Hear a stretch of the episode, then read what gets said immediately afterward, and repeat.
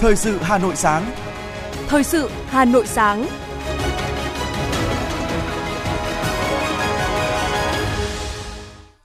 Kính chào quý vị và các bạn. Bây giờ là chương trình thời sự của Đài Phát thanh Truyền hình Hà Nội. Chương trình sáng nay, thứ bảy ngày 18 tháng 2 có những nội dung chính sau đây. Hà Nội tháo gỡ khó khăn trong thực hiện đầu tư cải tạo về hệ thống y tế, trường học và tu bổ di tích, liên kết xây dựng nhiều tuyến du lịch mới từ Hà Nội tới các tỉnh, thành phố. Phim điện ảnh hành động đầu tiên của Việt Nam được phát hành tại châu Âu. Phần tin thế giới có những sự kiện nổi bật. Công ty Pháp Lactalis bị buộc tội trong vụ bê bối sữa bột nhiễm khuẩn. Công ty OpenAI, cha đẻ của ChatGPT, thông báo đang phát triển bản nâng cấp cho công cụ chatbot này. Sau đây là nội dung chi tiết. Chiều qua tại nhà Quốc hội, Ủy viên Bộ Chính trị, Chủ tịch Quốc hội Vương Đình Huệ và Bí thư Trung ương Đảng, Chủ tịch Ủy ban Trung ương Mặt trận Tổ quốc Việt Nam Đỗ Văn Chiến đã đồng chủ trì hội nghị tổng kết công tác phối hợp giữa Ủy ban Thường vụ Quốc hội và Đoàn Chủ tịch Ủy ban Trung ương Mặt trận Tổ quốc Việt Nam. Phát biểu tại hội nghị, Chủ tịch Quốc hội Vương Đình Huệ ghi nhận, đánh giá rất cao đóng góp của Mặt trận Tổ quốc Việt Nam và các tổ chức thành viên vào thành tựu chung khá toàn diện của đất nước trong năm 2022, nhấn mạnh những kết quả tích cực trong công tác phối hợp giữa Ủy ban Thường vụ Quốc hội và Đoàn Chủ tịch Ủy ban Trung ương Mặt trận Tổ quốc Việt Nam. Chủ tịch Quốc hội mong muốn trong năm 2023, hai cơ quan tiếp tục tăng cường phối hợp trong việc củng cố vững chắc khối đại đoàn kết dân tộc, phát huy dân chủ trong xã hội, phát huy mọi khả năng sáng tạo của nhân dân để đẩy nhanh quá trình phục hồi, phát triển kinh tế xã hội. Hai bên cần chú trọng đổi mới và nâng cao hiệu quả công tác tuyên truyền, vận động, đổi mới nội dung, phương thức, nâng cao chất lượng, hiệu quả công tác tuyên truyền, vận động bảo đảm thiết thực, phù hợp với từng đối tượng. Chiều cùng ngày, Phó Bí thư tỉnh ủy, Chủ tịch Hội đồng Nhân dân thành phố Hà Nội Nguyễn Ngọc Tuấn, trưởng ban chỉ đạo triển khai đầu tư cải tạo trường học công lập đạt chuẩn quốc gia, nâng cấp hệ thống y tế và tu bổ, tôn tạo di tích trong giai đoạn 2022-2025 và các năm tiếp theo của thành phố Hà Nội, chủ trì hội nghị giao ban ban chỉ đạo. Phát biểu kết luận hội nghị, Chủ tịch Hội đồng Nhân dân thành phố Nguyễn Ngọc Tuấn nhấn mạnh, kế hoạch đầu tư xây dựng, cải tạo trường học công lập đạt chuẩn quốc gia, nâng cấp hệ thống y tế và tu bổ, tôn tạo di tích trong giai đoạn 2022-2025 và các năm tiếp theo của thành phố nhằm cụ thể hóa các nhiệm vụ, giải pháp để thực hiện nghị quyết Đại hội đại biểu lần thứ 17 Đảng bộ thành phố. Các chương trình công tác của thành ủy trong lĩnh vực giáo dục, y tế và văn hóa là nội dung hết sức quan trọng. Những kết quả bước đầu đạt được đã thể hiện sự quyết liệt, nghiêm túc của ban chỉ đạo trong triển khai nhiệm vụ này. Để tiếp tục triển khai các chỉ tiêu kế hoạch, trưởng ban chỉ đạo yêu cầu thành viên ban chỉ đạo, tổ giúp việc ban chỉ đạo, ủy ban nhân dân các quận, huyện, thị xã, giám đốc các sở ngành nêu cao tinh thần trách nhiệm, tập trung quyết liệt, chủ động thường xuyên giả soát các nội dung tồn tại, phối hợp với các địa phương, đơn vị để giải quyết và đề xuất giải pháp tháo gỡ khó khăn trong quá trình thực hiện. Cũng trong chiều qua, Liên đoàn Lao động thành phố Hà Nội và Sở Lao động Thương binh và Xã hội Hà Nội tổ chức hội nghị sơ kết 2 năm thực hiện chương trình phối hợp công tác giai đoạn 2021-2025. Trong 2 năm qua, Liên đoàn Lao động và Sở Lao động Thương binh và Xã hội thành phố đã tích cực phối hợp xây dựng chính sách pháp luật các chương trình, kế hoạch của thành phố có liên quan đến công nhân, viên chức lao động, qua đó góp phần đảm bảo quyền lợi, việc làm, thu nhập, đời sống của công nhân viên chức lao động thủ đô. Thời gian tới, hai đơn vị sẽ tiếp tục phối hợp triển khai hiệu quả các nội dung trong chương trình phối hợp công tác đã ký kết, tăng cường phối hợp công tác tuyên truyền, nâng cao nhận thức của công nhân lao động, tăng cường sự phối hợp giữa Liên đoàn Lao động các quận, huyện, thị xã với Phòng Lao động Thương binh và Xã hội ở địa phương, tất cả vì mục tiêu phát triển lực lượng công nhân lao động của thủ đô, tăng cả về số lượng, chất lượng, nâng cao trình độ, đảm bảo đời sống của công nhân lao động.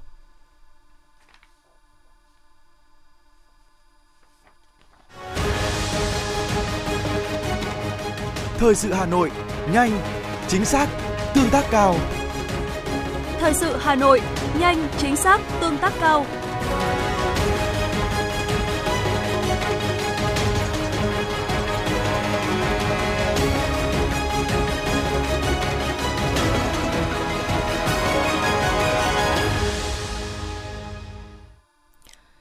Chương trình thời sự sẽ được tiếp tục với những thông tin kinh tế. Thưa quý vị và các bạn, Bộ Nông nghiệp và Phát triển Nông thôn vừa tổ chức hội nghị toàn quốc hệ thống văn phòng điều phối nông thôn mới các cấp năm 2023. Tính đến tháng 2 năm 2023, cả nước đã có hơn 6.000 trên tổng cộng 8.211 xã, chiếm hơn 73% đạt chuẩn nông thôn mới. Tuy nhiên, kết quả xây dựng nông thôn mới của một số vùng vẫn còn khoảng cách, chênh lệch lớn. Đối với chương trình mỗi xã một sản phẩm ô cốp, đến hết năm 2022 đã có 8.867 sản phẩm ô cốp đạt 3 sao trở lên. Mục tiêu năm 2023, cả nước sẽ có 78% số xã đạt chuẩn nông thôn mới.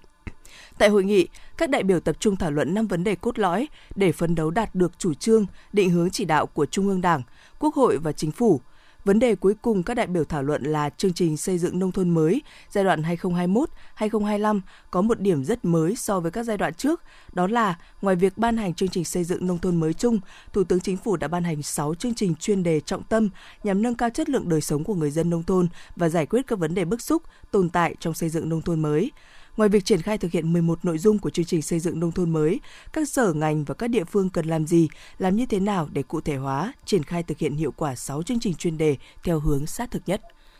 Hội thảo về tra soát chuỗi cung ứng ngành dệt may và da dày của Tổ chức Hợp tác và Phát triển Kinh tế với chủ đề Thực hiện hiệu quả tra soát chuỗi cung ứng, góc nhìn thực tiễn từ Việt Nam đã được tổ chức dưới dạng kết hợp giữa trực tiếp và trực tuyến giữa tại à, Hà Nội và Paris. Theo đánh giá của các chuyên gia, bên cạnh những yêu cầu về năng suất và chất lượng, các đối tác nước ngoài đang ngày càng có xu hướng đặt ra thêm những yêu cầu liên quan đến xã hội, môi trường trong quá trình lựa chọn nhà cung cấp. Những quy định này yêu cầu các doanh nghiệp phải tra soát, đánh giá và giảm thiểu rủi ro vi phạm các tiêu chuẩn về lao động và môi trường trên toàn chuỗi cung ứng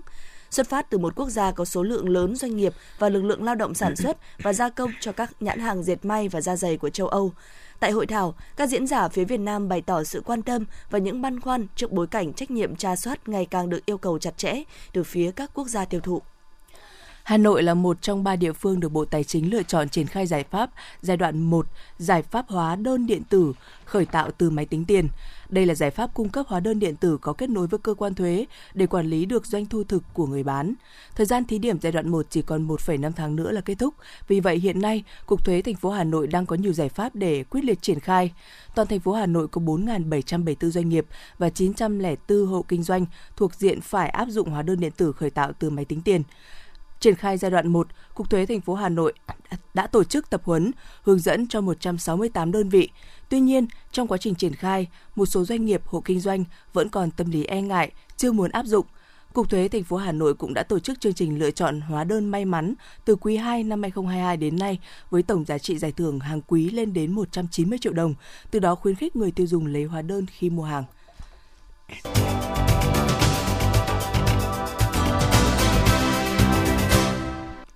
Xin chuyển sang những thông tin văn hóa. Thưa quý vị và các bạn, là trung tâm của huyện Quốc Oai, thị trấn Quốc Oai đang từng ngày đô thị hóa với những tuyến đường, khu đô thị hiện đại. Vốn là địa phương có truyền thống cách mạng, lịch sử văn hóa, những năm qua, chính quyền và người dân nơi đây luôn ý thức tự bảo tồn và phát huy những giá trị văn hóa truyền thống, những di tích mang dấu ấn lịch sử của địa phương. Bài viết giới thiệu của phóng viên Bích Ngọc, mời quý vị cùng nghe. Thị trấn Quốc Oai được hình thành từ năm ngôi làng cũ là Ngô Sài, Hoàng Xá, Hoàng Xá Trại, Nho Gia và Hoàng Thạch. Với điều kiện tự nhiên vừa đẹp vừa thuận tiện giao thông, thị trấn Quốc Oai có vị trí quan trọng trong vùng, là địa bàn trực tiếp bảo vệ các cơ quan đầu não của huyện, có thể phát huy cả hai thế mạnh quân sự, công và thủ. Nơi đây còn có tầm quan trọng trong chiến lược không chỉ với huyện Quốc Oai mà còn cả với vùng giáp danh giữa miền Trung Du và đồng bằng của thủ đô. Cũng như nhiều miền quê khác, những năm qua, thị trấn Quốc Oai luôn coi trọng công tác quản lý, bảo vệ, tôn tạo các công trình văn hóa, di tích lịch sử. Qua đó không chỉ đáp ứng nhu cầu sinh hoạt tín ngưỡng của nhân dân, làm đẹp cho cảnh quan quê hương mà còn góp phần giáo dục sâu sắc đến thế hệ trẻ những giá trị văn hóa cốt lõi của địa phương. Tại đây có chùa Hoàng Kim còn gọi là chùa Một Mái nằm trong quần thể núi Hoàng Xá, là công trình di tích mang dấu ấn lịch sử qua nhiều thời kỳ.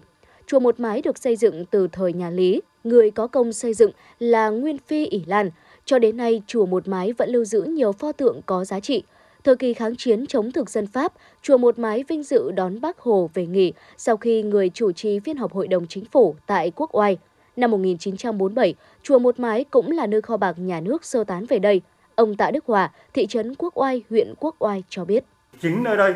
là cái nơi để cho các tổ chức đoàn thể chính trị xã hội của địa phương, cũng như là các cái đoàn thể chính trị xã hội của huyện, họ về giới thiệu, tuyên truyền cho đến các thế hệ là tiếp bước noi theo cái sự nghiệp của cha ông và bên cạnh đó cũng là nơi để giáo dục cho các cái nhà trường tuyên truyền, giới thiệu để cho các em hiểu được về cái truyền thống của quê hương, đất nước. Đính Ngô Sài thờ hai vị thần là Ả Lãn Hương và Đỗ Cảnh Thạc. Sở dĩ người dân nơi đây thờ thành hoàng làng vì cả hai đều gắn bó với mảnh đất này, sâu nặng ân tình, luôn bảo hộ cho dân làng yên ấm. Việc thờ hai vị thành hoàng làng chứng tỏ mảnh đất này đã định hình từ buổi đầu mở nước và dựng nước của cha ông ta. Còn đình Hoàng Xá tọa lạc sát đường liên xã, có kết cấu kiểu chữ đinh gồm nghi môn, đại bái, hậu cung. Địa linh sinh nhân kiệt, điều này lý giải vì sao tinh thần hiếu học, ham tìm tòi sáng tạo và sự thông minh là vốn có của người con nơi đây. Từ xưa vùng đất này đã có những người con đỗ đạt cao trong các kỳ thi hội, phát huy truyền thống hiếu học của cha ông, của mảnh đất có nhiều nhân tài, các thế hệ ở thị trấn Quốc Oai đã và đang tiếp nối noi theo. Ông Đào Đức Long, Phó Chủ tịch Ủy ban nhân dân thị trấn Quốc Oai, huyện Quốc Oai cho biết. Trong những năm qua, thị trấn Quốc Oai cũng đã luôn quan tâm trong công tác quản lý, bảo vệ, giữ gìn các di tích lịch sử, văn hóa, duy trì những nét văn hóa, lễ hội truyền thống, đáp ứng nhu cầu sinh hoạt, tín ngưỡng của nhân dân, góp phần giáo dục sâu sắc đến thế hệ trẻ về những giá trị cốt lõi của văn hóa địa phương và cũng tận dụng những điều kiện sẵn có của địa phương như dãy núi Động Hoàng Xá, rồi chùa Một Mái, ờ, các và các di tích đã được xếp hạng thì cũng là cái điều kiện thuận lợi để thị trấn Quốc Oai phát triển mạnh hơn nữa. Ngày nay, thị trấn Quốc Oai càng đẹp hơn. Bên cạnh những khu đô thị hiện đại, hệ thống giao thông đô thị đang phát triển mạnh mẽ, thì vẫn còn đó mái đình rêu phong, ngôi chùa cổ kính có giá trị và lịch sử lâu đời. Đây thực sự là kho báu quý giá của tiền nhân để lại để thị trấn Quốc Oai phát triển hài hòa giữa hiện đại và truyền thống. Thưa quý vị, đầu năm 2023, bộ phim điện ảnh Việt Nam mang tên 578 Phát đạn của kẻ điên được phát hành tại hàng loạt các quốc gia, vùng lãnh thổ. Như vậy, 578 Phát đạn của kẻ điên trở thành phim điện ảnh hành động đầu tiên của Việt Nam được phát hành tại châu Âu và xâm nhập được vào thị trường này. Theo kế hoạch đến ngày 30 tháng 6 tới, bộ phim sẽ được chiếu tại 50 quốc gia và vùng lãnh thổ. Theo đó, phim đang được phát hành thông qua công ty phát hành tại Anh và Đức. Mục tiêu trong năm 2023 sẽ có mặt tại 62 quốc gia và dự kiến thu về 2,63 triệu đô la Mỹ. Bà Anna Krupnova, công ty phát hành tại Anh nhận xét, 578 Phát đạn của kẻ điên là một bộ phim hấp dẫn, hoàn toàn có thể nhìn thấy được giá trị sản xuất và sự đầu tư của ekip. Sở Du lịch Hà Nội vừa có kế hoạch về việc triển khai các hoạt động liên kết, hợp tác phát triển du lịch với các tỉnh thành phố năm 2023 nhằm cụ thể hóa nội dung hợp tác phát triển trong lĩnh vực du lịch giữa thành phố Hà Nội và các tỉnh thành phố. Cụ thể, Sở Du lịch sẽ thường xuyên trao đổi thông tin về tình hình hoạt động du lịch, thị trường, chính sách du lịch giữa các địa phương, liên kết hợp tác giữa các địa phương về quy hoạch dài hạn và hàng năm, tổ chức các chương trình tham quan, trao đổi học tập giữa các cấp quản lý của các tỉnh, thành phố. Trong năm 2023, ngành du lịch Hà Nội sẽ liên kết phát huy tài nguyên và nguồn lực của địa phương để phát triển sản phẩm liên kết vùng, phát triển thị trường du lịch, MICE, du lịch kết hợp, hội thảo, hội nghị, tổ chức sự kiện, phát triển sản phẩm du lịch đô thị, du lịch biển đảo, du lịch chăm sóc sức khỏe, du lịch giáo dục. Ngoài ra, Sở Du lịch sẽ tạo sân chơi kết nối cho các doanh nghiệp du lịch của các địa phương, hợp tác xây dựng tuyến du lịch kết nối giữa các tỉnh thành phố với thành phố Hà Nội. Về công tác quảng bá và xúc tiến du lịch, Sở Du lịch sẽ chủ động mời các địa phương cùng tham gia chương trình kích cầu du lịch nội địa trên địa bàn thành phố Hà Nội năm 2023. Trong đó sẽ tập trung quảng bá, xây dựng sản phẩm du lịch phù hợp khởi hành từ thành phố Hà Nội. Bên cạnh đó, Hà Nội sẽ chủ động tham gia các hoạt động trong năm du lịch quốc gia Bình Thuận 2023 tăng cường truyền thông tuyên truyền hình ảnh du lịch, các điểm đến, các sản phẩm du lịch mới của các tỉnh thành phố trên các kênh truyền thông, truyền hình trong nước, Hình thức truyền thông sẽ được thực hiện đa dạng hơn trên các website, trên các nền tảng mạng xã hội như YouTube, Facebook, hệ thống thông tin đại chúng và đường dây hỗ trợ khách du lịch. Liên quan đến quản lý hội và công tác thanh niên, lãnh đạo Sở Nội vụ Hà Nội đã yêu cầu các sở, quận, huyện, thị xã thuộc thành phố phối hợp Sở Nội vụ khẩn trương ra soát, thực hiện đánh giá một số hội chưa hiệu quả, chưa phát huy vai trò năm tự, còn hình thức, nhấn mạnh nhiệm vụ trọng tâm lĩnh vực quản lý hội và công tác thanh niên của thành phố trong năm 2023. Vừa qua, Phó Giám đốc Sở Nội vụ Hà Nội Mai Xuân Trường đã đề nghị các sở, quận, huyện, thị xã có biện pháp giải quyết dứt điểm một số hội chậm tiến hành đại hội, nhất là khẩn trương rà soát, thực hiện đánh giá một số hội chưa hiệu quả, chưa phát huy vai trò năm tự, còn hình thức. Bên cạnh đó, lãnh đạo sở yêu cầu ngay trong năm nay, các sở, quận, huyện, thị xã thực hiện thủ tục hành chính, phân cấp ủy quyền trong lĩnh vực hội, quỹ 14 thủ tục, song song với theo dõi, hướng dẫn, kiểm tra việc thực hiện, báo cáo kịp thời về Sở Nội vụ nếu có khó khăn vướng mắc. Đồng thời cần ra soát, xác định lại số lượng người làm việc đối với các hội được Đảng và Nhà nước giao nhiệm vụ, phối hợp Sở Tài chính để xác định kinh phí trong triển khai thực hiện nhiệm vụ, trong khi chờ nghị định thay thế Nghị định số 45-2020 NDCP của Chính phủ về công tác hội. Thưa quý vị và các bạn, nhằm đảm bảo trật tự an toàn giao thông trên địa bàn, Công an huyện Ba Vì đã triển khai tuyến quyết liệt các biện pháp nghiệp vụ, tăng cường công tác tuần tra kiểm soát và xử lý nghiêm các trường hợp người điều khiển phương tiện tham gia giao thông vi phạm quy định về nồng độ cồn. Thời gian qua, Công an huyện Ba Vì đã triển khai quyết liệt các biện pháp nghiệp vụ, tăng cường công tác tuần tra kiểm soát và xử lý nghiêm các trường hợp người điều khiển phương tiện tham gia giao thông vi phạm quy định nồng độ cồn. Hiện nay, lực lượng cảnh sát giao thông công an huyện Ba Vì đã huy động lực lượng phương tiện, máy đo nồng độ cồn và thành lập các tổ chuyên đề xử lý vi phạm nồng độ cồn, tăng cường công tác tuần tra, kiểm soát lưu động trên các địa bàn, tuyến giao thông trọng điểm vào các khung giờ nóng để chủ động phòng ngừa, phát hiện và xử lý các trường hợp vi phạm. Mặc dù trong quá trình làm việc, nhiều người vi phạm có thái độ không hợp tác, nhưng vì sự an toàn của người dân khi tham gia giao thông, lực lượng cảnh sát giao thông công an huyện vẫn kiên quyết xử lý nghiêm theo quy định. Thiếu tá Trương Công Mạnh, đội trưởng đội cảnh sát giao thông trật tự công an huyện Ba Vì cho biết. Thì ngoài ra thì cái việc mở xây dựng hồ sơ chuyên đề và duy trì các cái tuyến phố à, văn minh vẫn được đảm bảo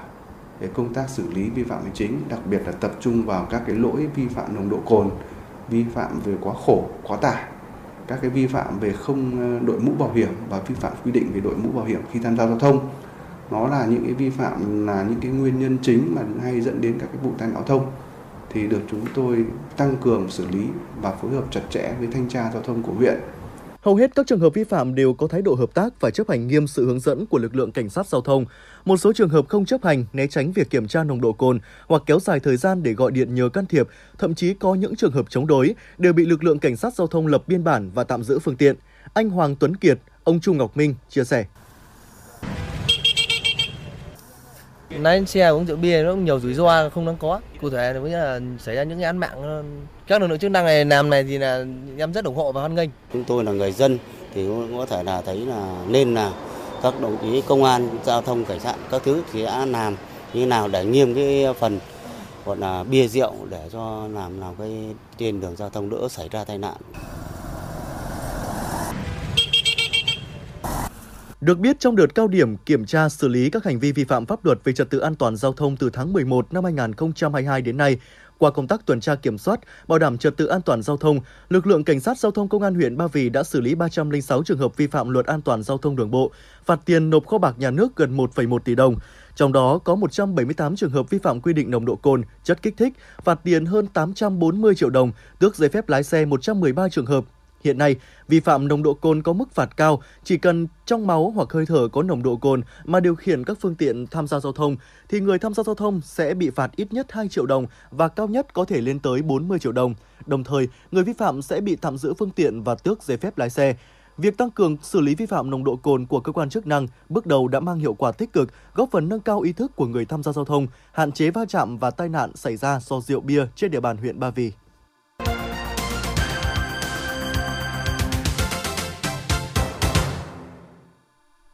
Quý vị và các bạn,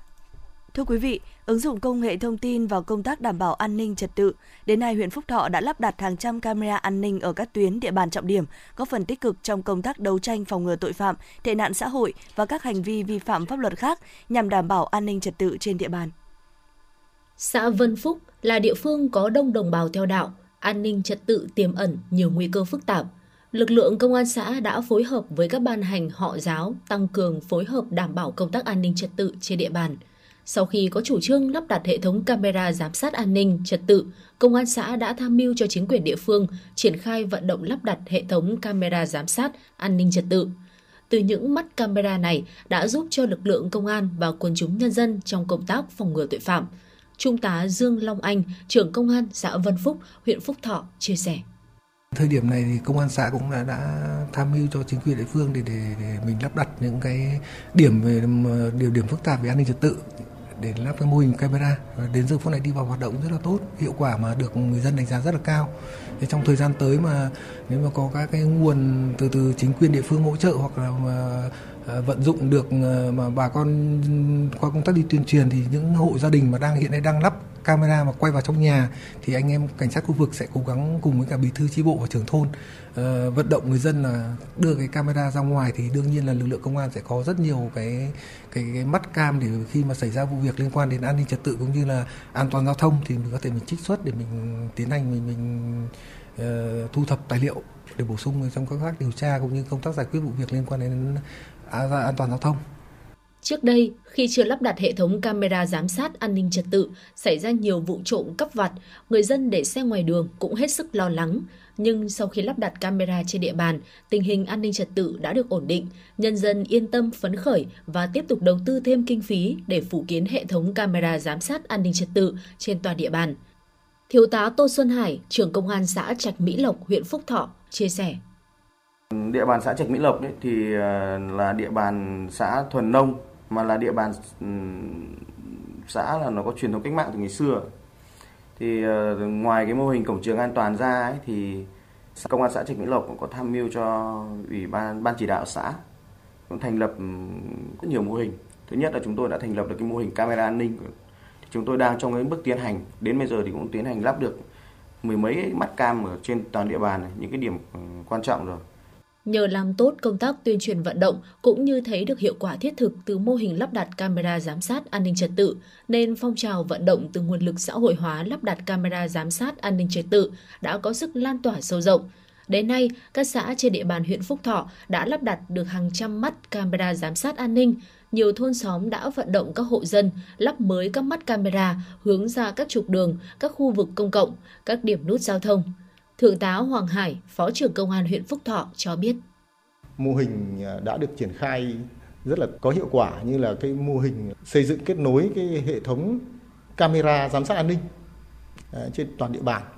thì hiện nay đã được à, triển khai tại 21 trên 21 xã thị trấn. Thế và qua cái, cái triển khai cái mô hình này thì thấy rằng là nó đã có cái tác dụng rất tốt trong cái điều chỉnh hành vi của người dân trong việc chấp hành pháp luật. Thế và thông qua mô hình này trong năm 2022 thì đã giúp cho lực lượng chức năng là điều tra khám phá rất là nhiều các cái vụ việc. Có những vụ việc là nhiều đối tượng thì thông qua cái mô hình này đã giúp cho cho cơ quan ờ, chức năng của huyện khám phá điều tra xét xử ừ, đạt hiệu quả rất tốt. Qua hệ thống camera giám sát an ninh trật tự đã giúp lực lượng công an điều tra làm rõ nhiều vụ việc trên địa bàn, huy động từ nguồn lực xã hội hóa lắp đặt camera giám sát an ninh trong công tác đấu tranh, phòng ngừa các loại tội phạm là mô hình hay cần được nhân rộng, góp phần đảm bảo an ninh trật tự trên địa bàn.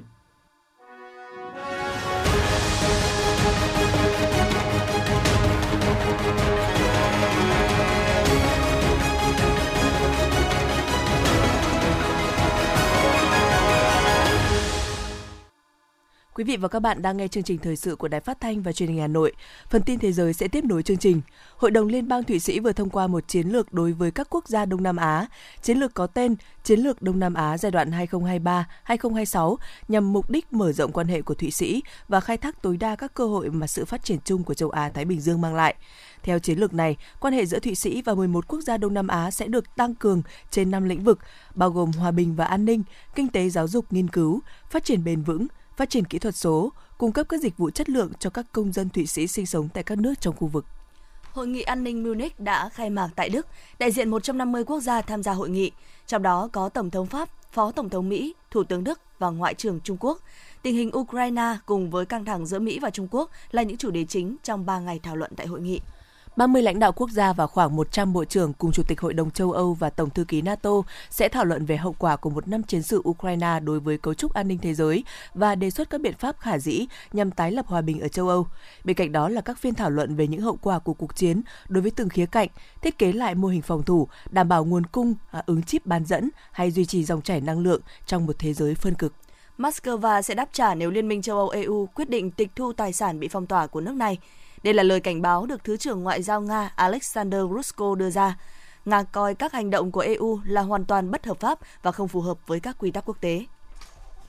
Thưa quý vị, Tính đến chiều qua, số người thiệt mạng trong thảm họa động đất tại Thổ Nhĩ Kỳ và Syria đã lên tới gần 44.000 người. Ngày hôm qua đã có thêm ít nhất 5 người sống sót kỳ diệu và được giải cứu khỏi đống đổ nát, 11 ngày sau khi xảy ra thảm họa động đất. Hiện các cơ quan cứu trợ quốc tế đang đẩy mạnh các nỗ lực khắc phục hậu quả động đất cũng như hỗ trợ hàng triệu người mất nhà cửa và chịu ảnh hưởng bởi động đất. Cuộc đình công kéo dài 24 giờ do nghiệp đoàn Verdi kêu gọi đã khiến hãng hàng không lớn nhất nước Đức Lufthansa hủy hơn 1.300 chuyến bay trong ngày 17 tháng 2, đẩy hàng chục nghìn hành khách vào tình trạng khóc giờ mếu giờ. Trước đó, Hiệp hội Sân bay Đức ADV cho biết đình công có thể ảnh hưởng đến khoảng 295.000 hành khách và hơn 2.300 chuyến bay. Giám đốc ADV kêu gọi các bên tìm giải pháp trên bàn đàm phán thay vì làm ảnh hưởng đến hành khách. Hiệp hội Điều dưỡng Hoàng gia Anh thông báo sẽ đình công tại hơn 120 cơ sở y tế nhà nước vào ngày 1 tháng 3 tới đây. Đáng chú ý là các nhân viên cấp cứu, hồi sức tích cực và chăm sóc bệnh nhân ung thư dự kiến sẽ lần đầu tiên tham gia đình công vì lý do chính phủ Anh từ chối đàm phán về mức lương và nhân sự. Theo kế hoạch, cuộc đình công này sẽ kéo dài liên tục 48 giờ, cho thấy sự leo thang so với các cuộc đình công trước chỉ diễn ra trong 12 giờ vào ban ngày.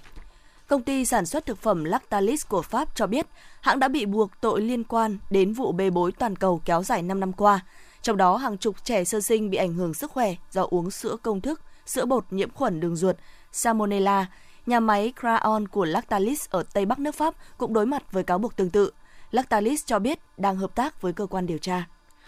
Ủy ban Trung ương về kiểm soát lạm dụng ma túy của Myanmar cho biết lực lượng chức năng nước này đã thu giữ một lượng lớn ma túy trị giá hơn 15,92 tỷ kyat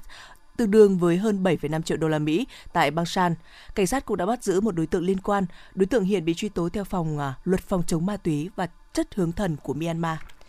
CNN dẫn các nguồn thạo tin cho biết, Cục Điều tra Liên bang Mỹ FBI đang điều tra và kiểm soát một sự, một sự cố liên quan đến mã độc trên một phần mạng máy tính của cơ quan này trong những ngày gần đây. Trong thông báo gửi CNN, FBI cho hay cơ quan này đã biết về vụ tấn công mạng và đang cố gắng thu thập thêm thông tin, đồng thời khẳng định vụ việc đã được kiểm soát. Các cơ quan chức năng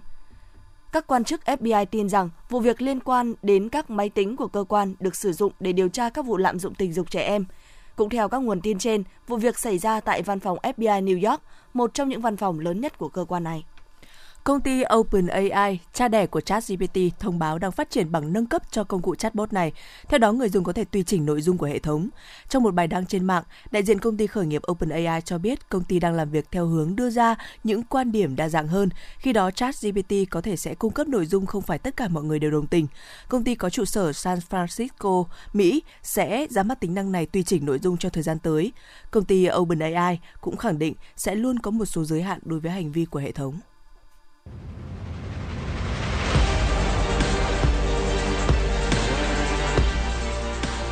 Bản tin thể thao. Bản tin thể thao.